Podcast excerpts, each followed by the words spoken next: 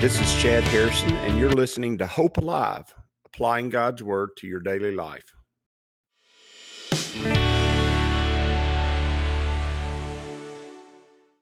Hi, this is Chad Harrison, and I am the teaching pastor of Lake Community Church and have been serving as a pastor for 25 years. I'm also a practicing attorney. This podcast is designed to help you study God's Word and find God's will for your life. I pray in the name of Jesus right now that God would open up His Word to you and allow you to see Him and to know Him and to know His will, that you might glorify Him and that you might walk in faith and power each and every day, especially today. In Jesus' name. Good morning. Welcome to Lake Community Church's morning Bible study. We are in Exodus chapter 18. And we're going to meet Jethro today, and that's not Jethro Bodine from the Beverly Hillbillies. That's that is the real Jethro. He is the father-in-law Moses, and he's going to come. He is a man of respect and someone of honor, and he's going to come and bring Moses his wife Zipporah and his two sons, who he had while Moses lived in Midian, lived with Jethro after he escaped out of Egypt. And uh, really, what happened in Egypt was a failure of leadership. It was a failure, a character failure. He allowed his emotions, his anger to get in the way of God's plan for him. And uh, in many ways, God had to take him out into the wilderness and let him spend 40 years mellowing him and allowing him to learn and to grow as a man and as a person before he sent him back into Egypt. Now, during that time period, Moses beat himself up a whole lot and he realized the depth of his failures. You can see that in his life and understanding leadership and just just walking in leadership positions throughout my life i understand the difficulty the real difficulty of learning how to be a good leader. So many people say that everybody can be a leader. I would say two things to that. First of all, not everybody wants to be a leader. Not everybody has the gifting of being a leader, and not everybody is bent toward that. And trying to force someone to be a leader who does not want to be a leader is wrong. It's wrong. It's uh, it's trying to force somebody to do something that God didn't make them to do. And so many times we want to force people that we like into leadership positions rather than allowing them to be who they need to be in this world, in in life, allowing them to use their giftings and allowing them to be fulfilled because leadership is just one of the spiritual gifts. It's just one of them. And so many people want to push that everyone's a leader. That's just not the case. Everyone has some ability to lead, but the truth is, leadership is a gift. Leadership is a talent in the world, but it's also a spiritual gift. And it's not something that, that we should take lightly, and it's not something that we should use as common. Every spiritual gift's important, and when we make them common and when I say make them common, when we make them where everybody's got them and we ought to all operate in them, we're, what we're doing is we're saying that spiritual gifts are just something that everybody's got and it's no big deal. That's not the truth. And it's not the best way to look at life. And it's not the best way to look at your walk with God in this world. Leadership is one of those gifts. Quite obviously, Moses was raised to be a leader. He was raised in Pharaoh's household. He was a general in Pharaoh's army. He was a builder for Pharaoh. He was an important man in in Egypt, and he was an important man in Pharaoh's leadership and in his household. And Moses was a young man, and oftentimes young men can be rash and can be, they allow their emotions to rule them rather than allow wisdom to rule them. That's the same of young women also. A lot of times they, they allow their emotions to rule them and don't allow the wisdom that God gives them to rule them. That's true of both sexes, and it's important to to know that and to understand that doesn't mean that we don't allow young people to be leaders, but that also doesn't mean that we just promote young people to leadership who are not ready and not prepared because it can be very devastating to fail in leadership. It is, it really is very devastating to fail in a leadership position. It can set you back for years, if not decades. For Moses, it set him back for decades. It really did. He uh, escaped out of Egypt because he let his anger burn against him and he, he killed Pharaoh's builder. And once he did that, he was, he was, it was time for him to go. He was a stench in Pharaoh's nostrils. He was somebody that, that Pharaoh didn't want him around. And, and so he went out in the wilderness. He escaped into the wilderness. And because he had all those skills, all those abilities, uh, the warrior abilities, the learn, he'd been trained in the arts of fighting and he'd been trained in the art of leadership and he'd been trained to make good business decisions and to take care of things that were not owned by him it made him an asset and so when he come up, comes upon jethro's daughters in midian uh, we learned from earlier in Exodus that Jethro took him in because he drove off other shepherds who were trying to take the water from Jethro's daughters, who were shepherds out in the field. And Jethro offered him offered him one of his daughters so that he could be a part of his family and he allowed him into the family. I want you to notice in verse 18 it says, And Jethro, the priest of Midian, Moses' father in law, which means that Jethro was a man that uh, was someone of importance, someone who had a major leadership position. He was the priest of Midian, meaning he was one of the main leaders in the area or the nation of, of Midian, and he was somebody of respect, somebody to be honored. He was somebody for Moses to learn more leadership from. And you go, why are you focused on leadership? Moses has to be a leader because he has to go in and be a deliverer, and then he has to lead God's people. And that's what this chapter is about.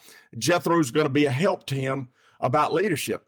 Now, one of the main principles of leadership is you've got to learn to be a leader with your people. And I can't say that enough because so many people want to be a leader with other people, but they don't want to be a leader with their people.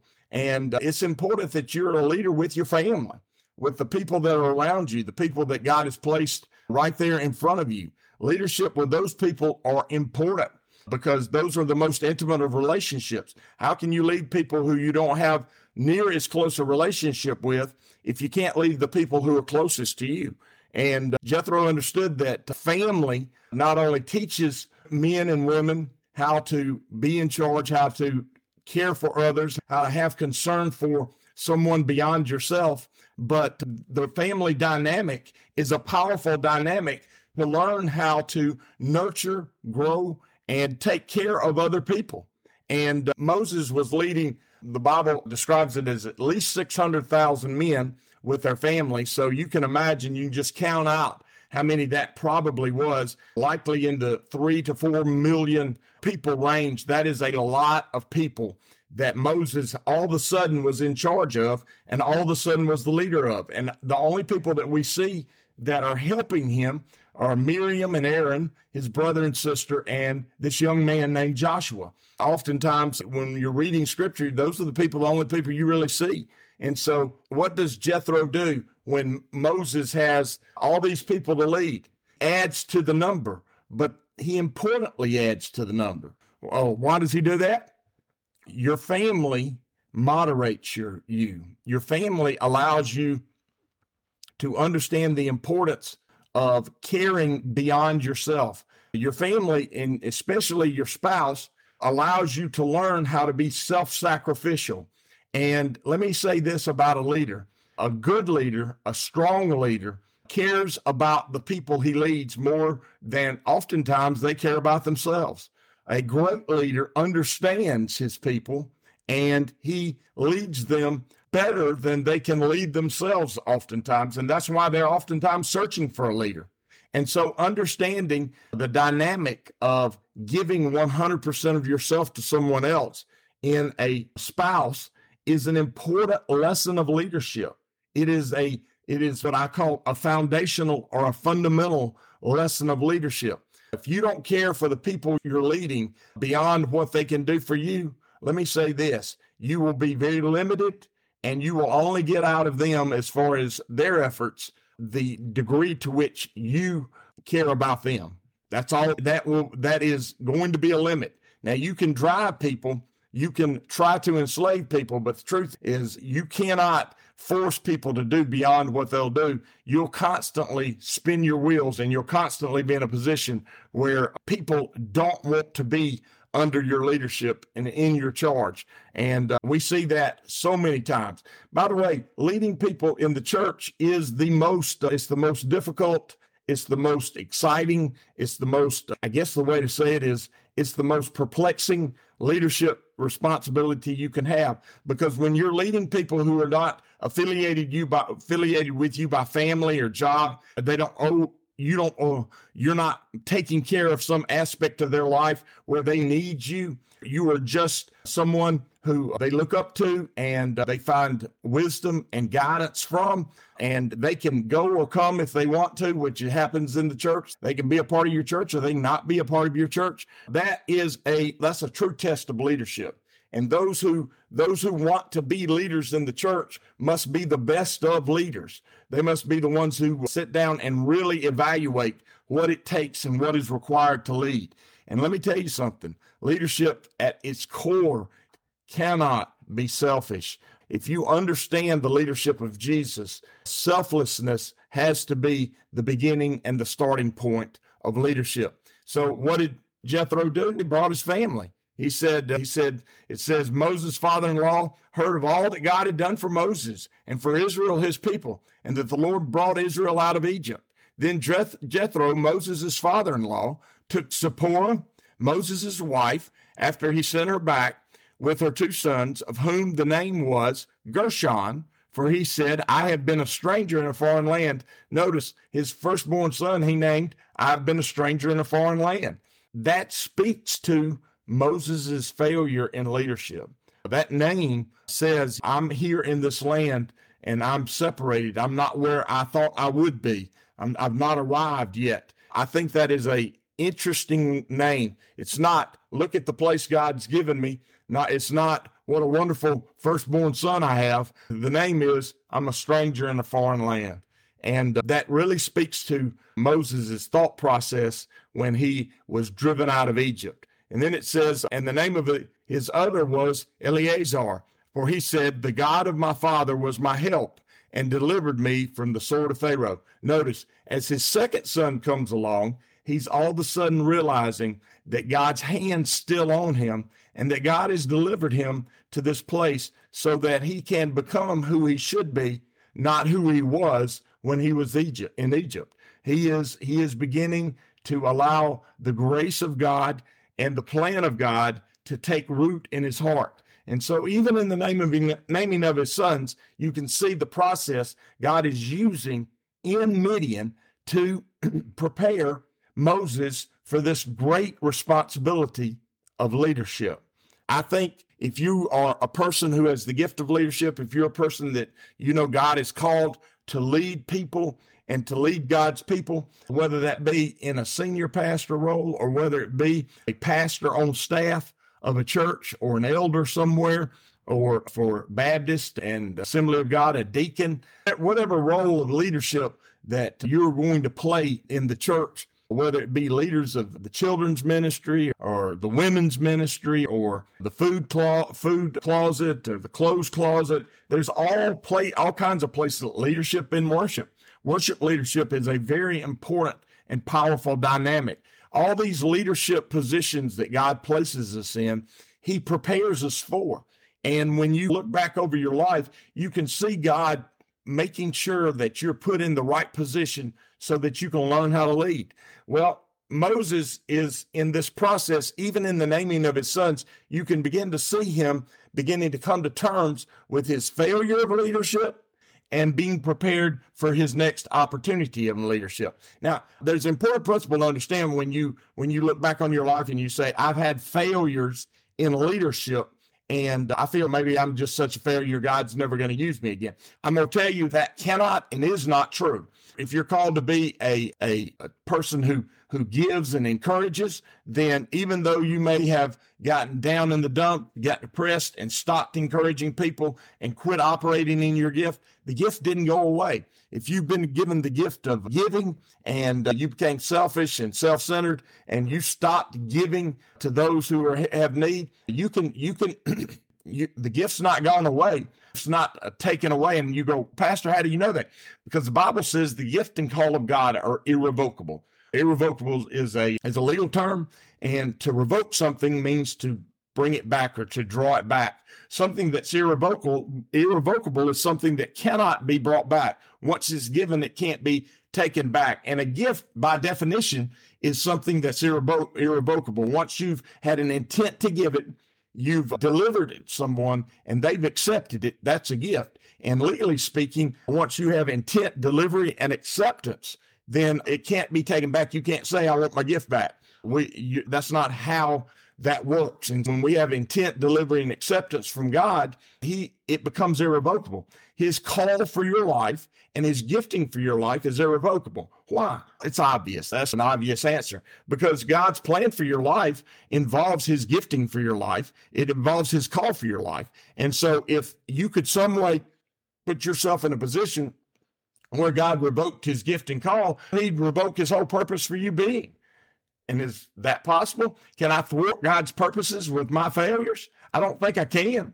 I don't think that's possible. If that were possible, we'd all be doomed. But we're not. We're not doomed because we cannot thwart God's purposes with our failures. Our failures may put off God's purposes in our lives. It may cause us to have to be placed in a training position again, put in Midian so that we can learn how to lead again. But our failures in leadership have never ever thwarted God's purposes for us. And if God's purposes remain, then his gift and calling remain. And that means that his gift and calling are irrevocable. And so if you understand that, then you understand if you have the gift of mercy, then just because you haven't been operating in that gift of mercy doesn't mean it doesn't exist anymore. It just means that you hadn't been doing it. So get to doing it if you have the gift of works, meaning you you just love to serve in the church and do get make sure things are happening and getting done in the church, get to work.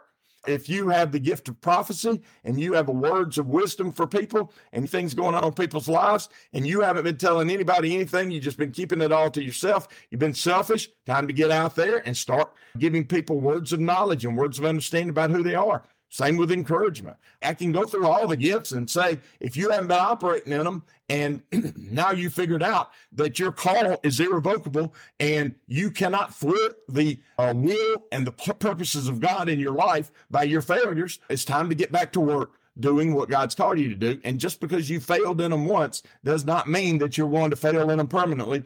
God is refining you and he's refining his gifts in you. So get at it, get to doing it. And what did Jethro do for Moses? He brought his family back to him. And his family is the first place that Moses would have learned to be self sacrificial in his leadership. And so he does. It says Jethro's mother, Moses, Moses' father in law came with his sons and his wife to Moses in the wilderness, where he had encamped at the mountain of God.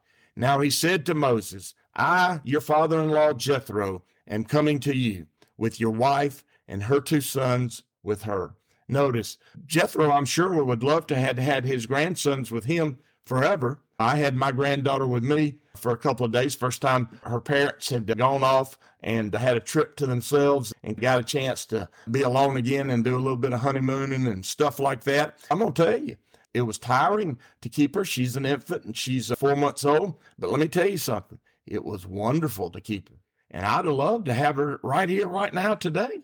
I would love to have her stay with me forever. But you know what? It's not best for my granddaughter for her to be raised by her grandparents. It's best for my granddaughter to be raised by her mama and daddy.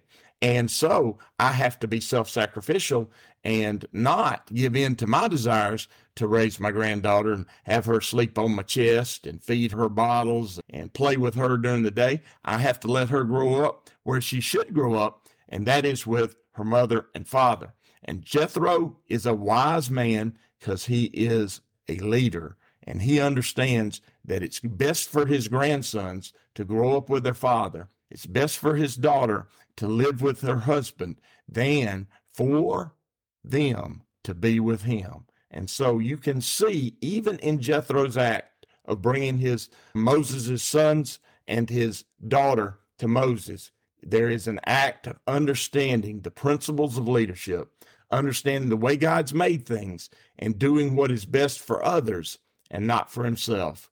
Leadership requires someone who understands what is best for others and cares to do those things, even though it might be to their own detriment. I pray that if you uh, if you want to see God move in your life, that you'll begin to use the giftings God has given you. Leadership's one of those gifts that he gives some. He gives many gifts, And he gives many gifts in different arrangements and different orders and different situations so that you can uniquely operate in them in a way that you can glorify him uniquely. But I would say to you today that if you have the gift of leadership, you've got to learn to care about people beyond yourself. And you've got to care enough to always be there for them and to be in a position where it's not about you, it's always about them. If you do that, you'll learn how to be a great leader in the kingdom of God and you'll learn how to build the kingdom of God. And there's a special crown for that for those who take on that role. And I would say to you, if you have the if you have the gift of leadership, you should chase after it. The gift and call of God are irrevocable. Operate in it and allow God to use you. As you go today, I pray that the Lord will bless you and keep you, that he'll make his face to shine upon you, and that he will give you hope and peace today in Jesus' name.